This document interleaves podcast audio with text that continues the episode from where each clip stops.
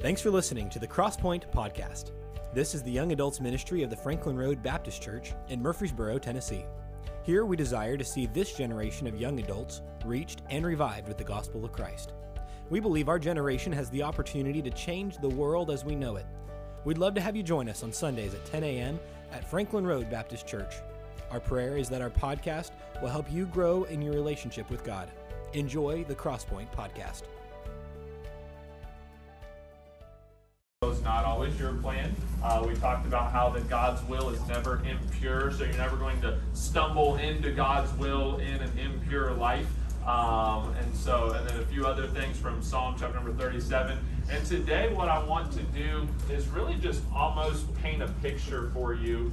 Um, I actually taught this or preached this at junior high fall retreat, and um, I wasn't planning on doing this uh, this early in the series, but uh, the longer that I kind of was was there uh, over the weekend studying for them, and then thinking of what we were going to do on Sunday, I felt it appropriate. And I don't know that I've ever shared this uh, necessarily with our class. And so Jeremiah chapter 29, we're going to read down through the first 11 verses. And I know that like when we get to verse 11, that's one of the ones where everybody uh, wants it on a T-shirt or they want it in the froth of their coffee and, uh, and all that. So, um, but don't miss the point behind verse number 11. In fact, sometimes I think that weak Christianity, one of the things that we have done is we've taken verses like verse number 11, and they are powerful and they are good, and we love the words, and it makes us feel all cozy and warm about God. And so we put it on all these t shirts and we, we put it in these cool little scripty writings and stuff, and we don't really understand that the first 10 verses of that, of, or prior to that verse, make it even more powerful. And so sometimes isolating a verse uh, tends to come back and bite us. And so Jeremiah chapter number 29 is where we're going to be um, reading down through verse number 11. Let's begin reading in verse number 1. Verse number 1 kind of sets the, or verse number 1 really down through verse number 3 kind of sets the context for this. But it says this it says, Now these are the words of the letter that Jeremiah the prophet sent from Jerusalem unto the residue of the elders which were carried away captives, and to the priests, and to the prophets, and to all the people whom Nebuchadnezzar had carried away captive from Jerusalem to Babylon. So he's writing this to his people that are in captivity. They've been taken away. He's writing them to a group. He's writing it to uh, a group of people. They're in Babylon. And in verse number two, it says, after that, Jeconiah the king and the queen and the eunuchs and the princes of Judah and Jerusalem and the carpenters and the smiths were departed from Jerusalem by the hand of Elasah the son of Shaphan, and Gemariah, the son of Hilkiah, whom Zedekiah of Judah sent unto Babylon to Nebuchadnezzar, king of Babylon, saying, which, by the way, if you ever want to know what makes a speaker or preacher or teacher nervous, it's verses like that. Um, when you have to read those out loud, I can read them a hundred times in my study and think, man, I got this nailed. And then all of a sudden you have 20 eyeballs or 100 eyeballs looking at you, and you try to say Gemariah of Hilkiah, whom Zedekiah, king of Judah, you try saying that, it, it's almost like some demented tongue twister, all right? I think sometimes God sits up in heaven and laughs at hearing us read those. But um, verse number four Thus saith the Lord of hosts, the God of Israel, unto all that are carried away captives, whom I have caused to be carried away from Jerusalem unto Babylon there's an interesting phrase there. He says, Whom I have caused to be carried away. And he says, verse number five, Build ye houses and dwell in them, and plant gardens and eat the fruit of them. Take ye wives and beget sons and daughters, and take wives for your sons, and give your daughters to husbands, that they may bear sons and daughters, that ye may be increased there and not diminished. And seek the peace of the city whither I've caused you to be carried away captives, and pray unto the Lord for it. For in the peace thereof ye shall have peace. For thus saith the Lord of hosts, the God of Israel, Let not your prophets and your diviners that be in the midst of you deceive you, neither hearken to your dreams which ye, which ye cause to be dreamed, for they prophesy falsely unto you in my name. I have not sent them, saith the Lord. For thus saith the Lord, that after 70 years be accomplished at Babylon, I will visit you and perform my good word toward you and causing you to return to this place. For I know the thoughts that I think toward you, saith the Lord thoughts of peace and not of evil, to give you an expected end. Would you go back up and would you read verse number 7 with me out loud, and then we'll read verse number 11 out loud together. Verse number 7 says this. Let's read it out loud together. And seek the peace of the city, whither I have caused you to be carried away captives, and pray unto the Lord for it for in the peace thereof ye shall have peace. There's a that is a, such a cool phrase. For in the peace thereof ye shall have peace. Let's read verse number 11 out loud together. Ready, begin. For I know the thoughts that I think towards you, saith the Lord, thoughts of peace and not of evil, to give you an expected end. Let's pray, and then we'll look at lesson number three the God of the will. The God of the will. Let's pray and ask the Lord to bless us. Dear Heavenly Father, Lord, we thank you for uh, really just you being a God who not only has a will for us, but Lord, you are a God whom we should be able to trust because we know you.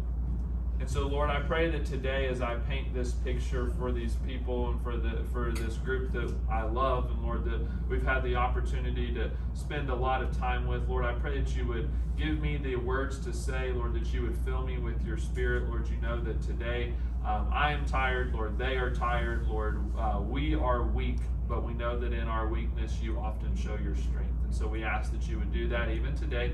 Pray that you would guide my lips, Lord, guide my tongue to say that which you would have me to say. In your name we pray. Amen.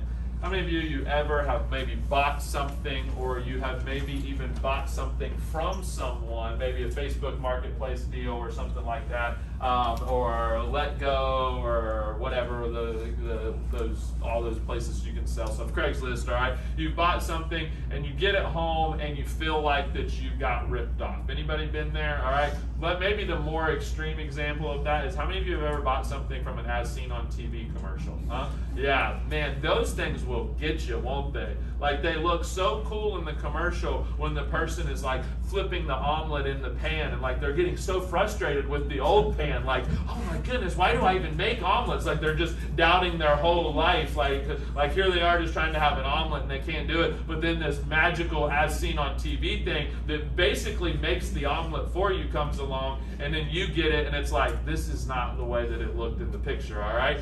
So you get something like that. Everybody's been ripped off in life. We all feel like that at certain points, maybe whether you bought something from someone, or you bought something off TV, or you bought something that someone else recommended, or you bought something that had 51,000 five star Amazon reviews, and then you get it and you were the one star review, okay? Um, we all feel like that we've gotten shortchanged at times in our life.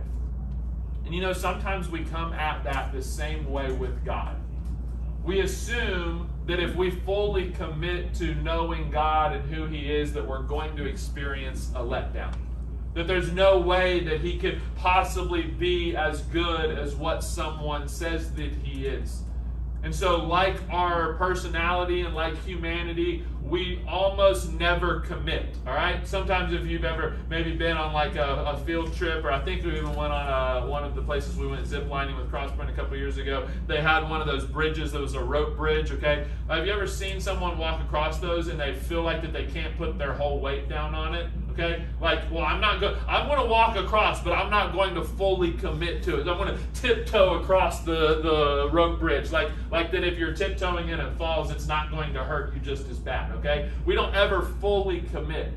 And sometimes with God, what we think and what we maybe hear other people talk about, or we hear great men of God talk about, or maybe even we look in the Word of God and we see some of the things that He's done and who He is and some of the some of His works, and we think, well, that's great for them, but there's no way that He's actually as good as what I think that He could be. And so what we end up doing is that because we doubt God, we also doubt His will. I want to say that again, okay? Because we doubt God, we also doubt His will. And the main idea there in your notes alludes to this. It basically tells us how that if we are going to trust the will of God, what we must first do is be able to trust God Himself. And so many times, what we do as Christians and as human beings is that we can never fully commit to the will of God because we don't want to fully commit to the God of the will.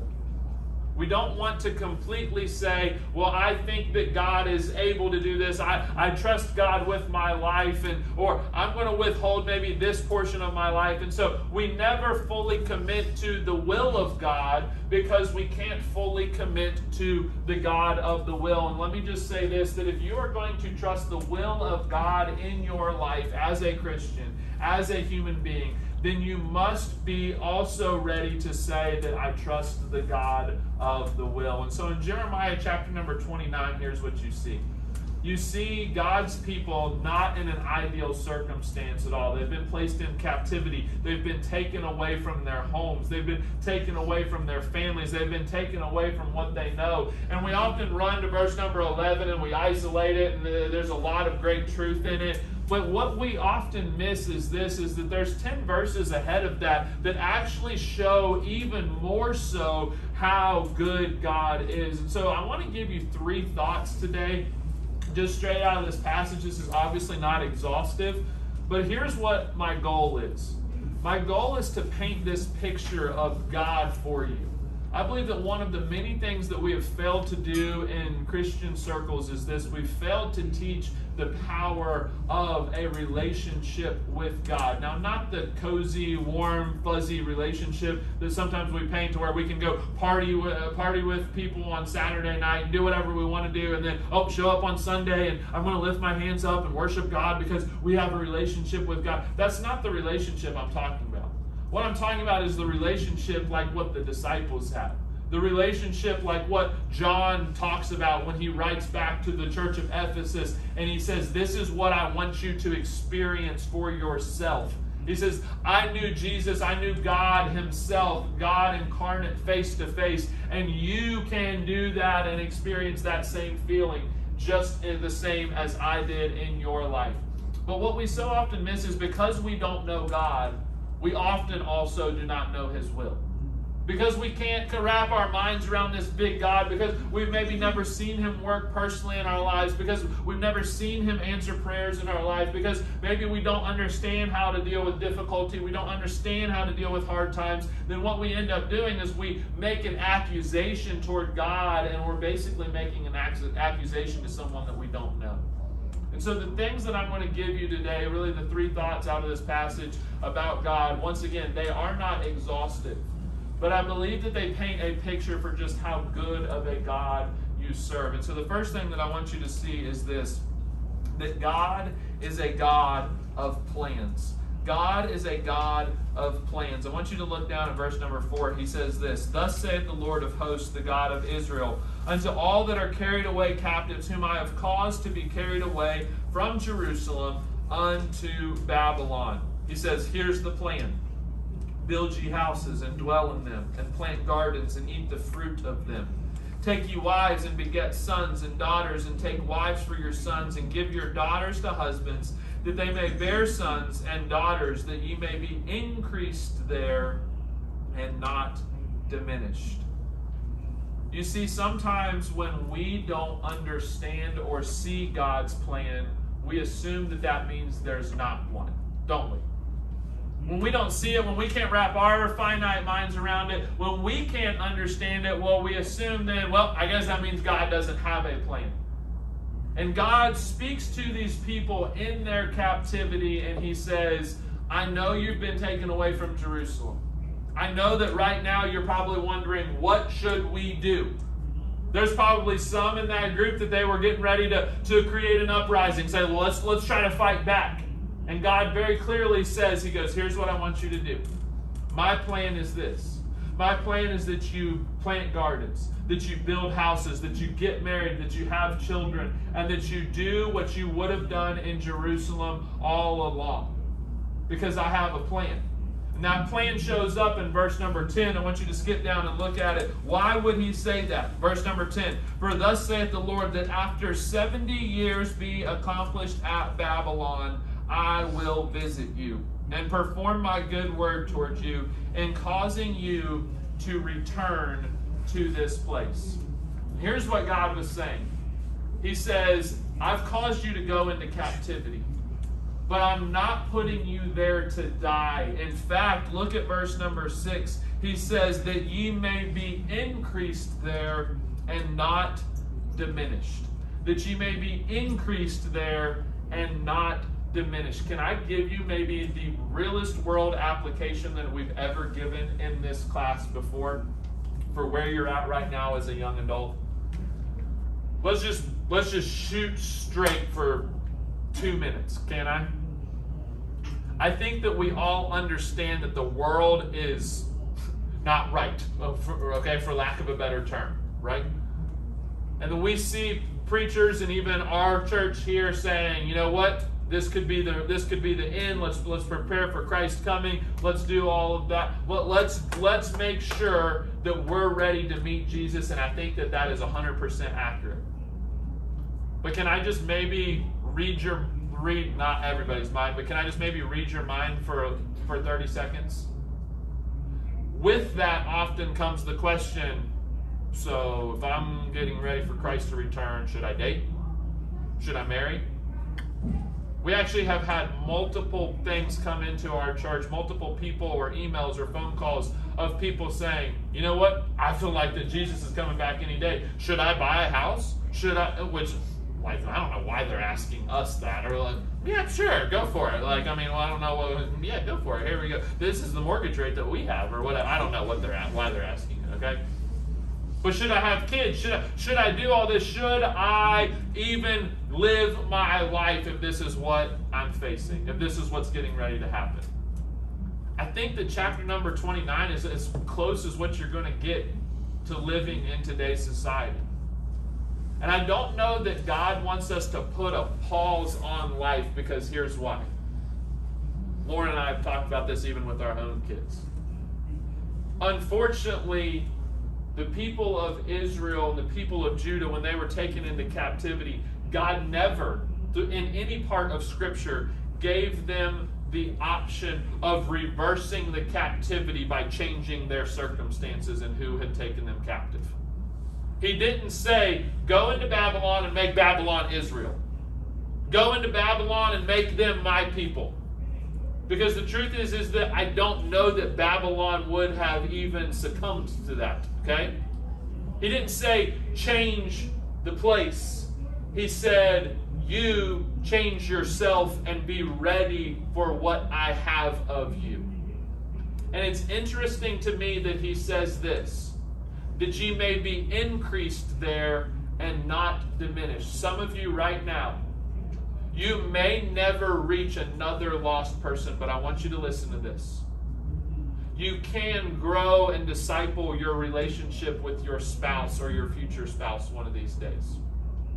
That you may be increased there and not diminished.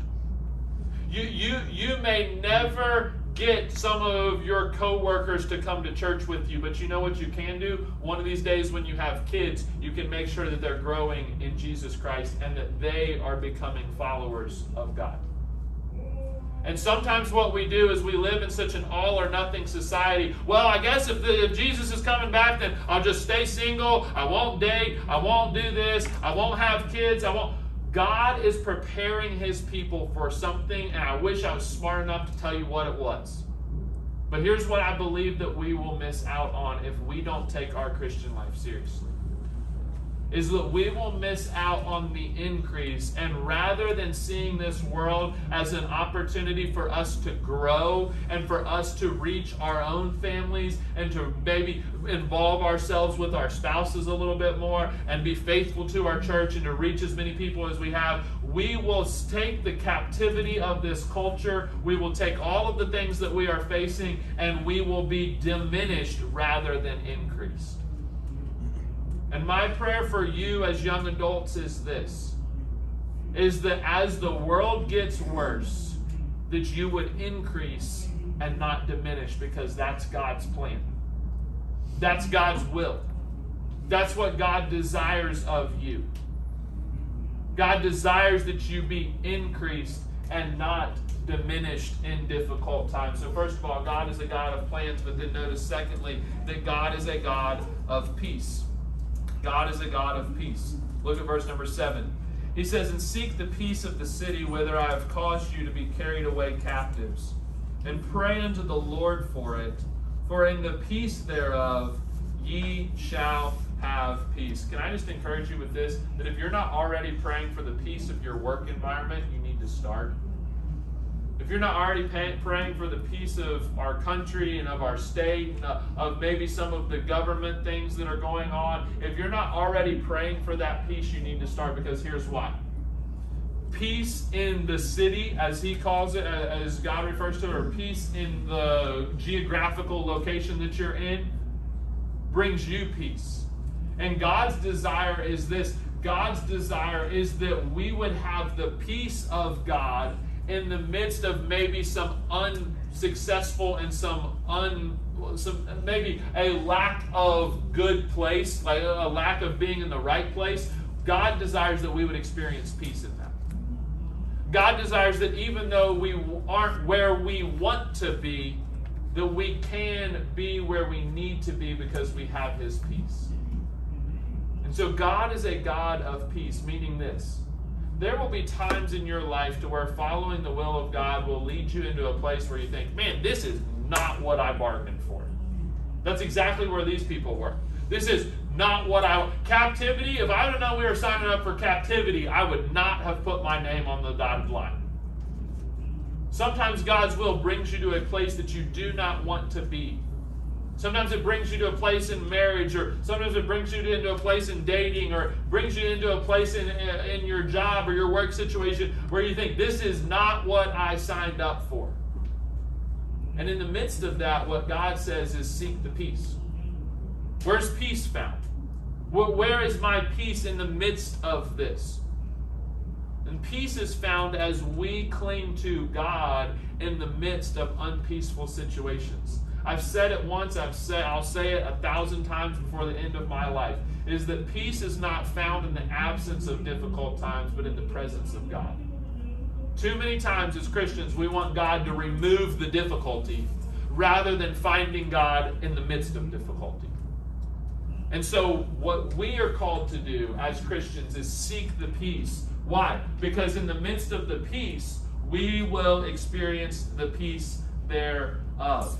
So God is a God of peace. But then lastly, I want you to notice this is that God is a God of perfection.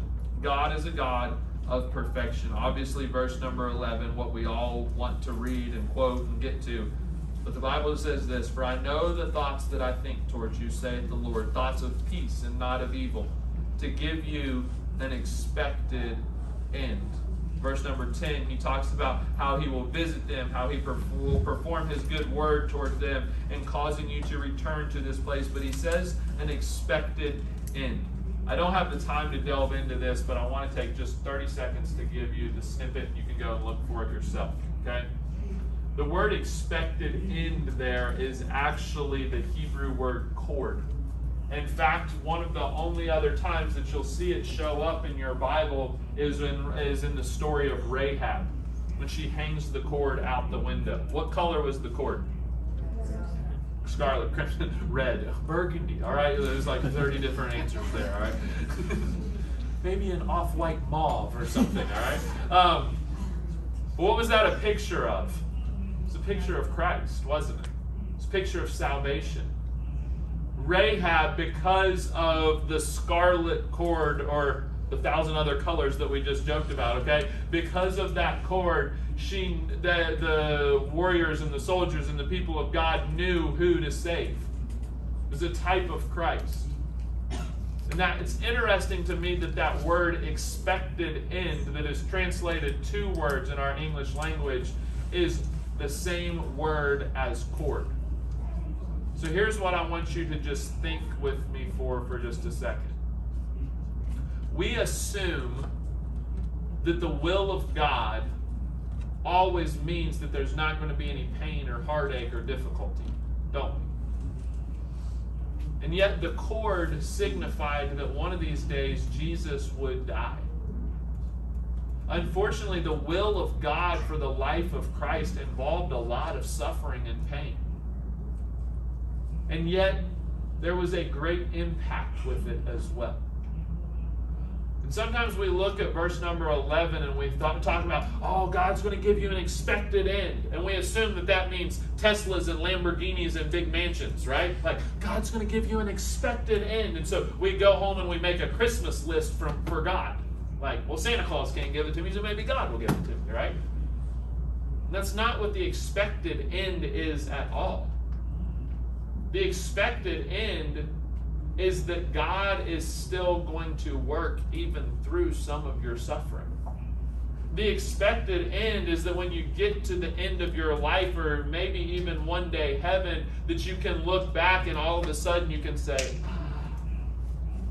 on the junior high fall retreat, I gave this basically this illustration, uh, this thought, it's not an illustration, but that I've never, I've been around a lot of people who have passed away. Seems like here lately it's been a lot more, okay? Been around a lot of funerals. Been going to funerals since I was a little kid and didn't know what a funeral was, okay? I just remember that I hated when my parents took me to the stinky white place, is what I always called it, all right? When I was a little kid.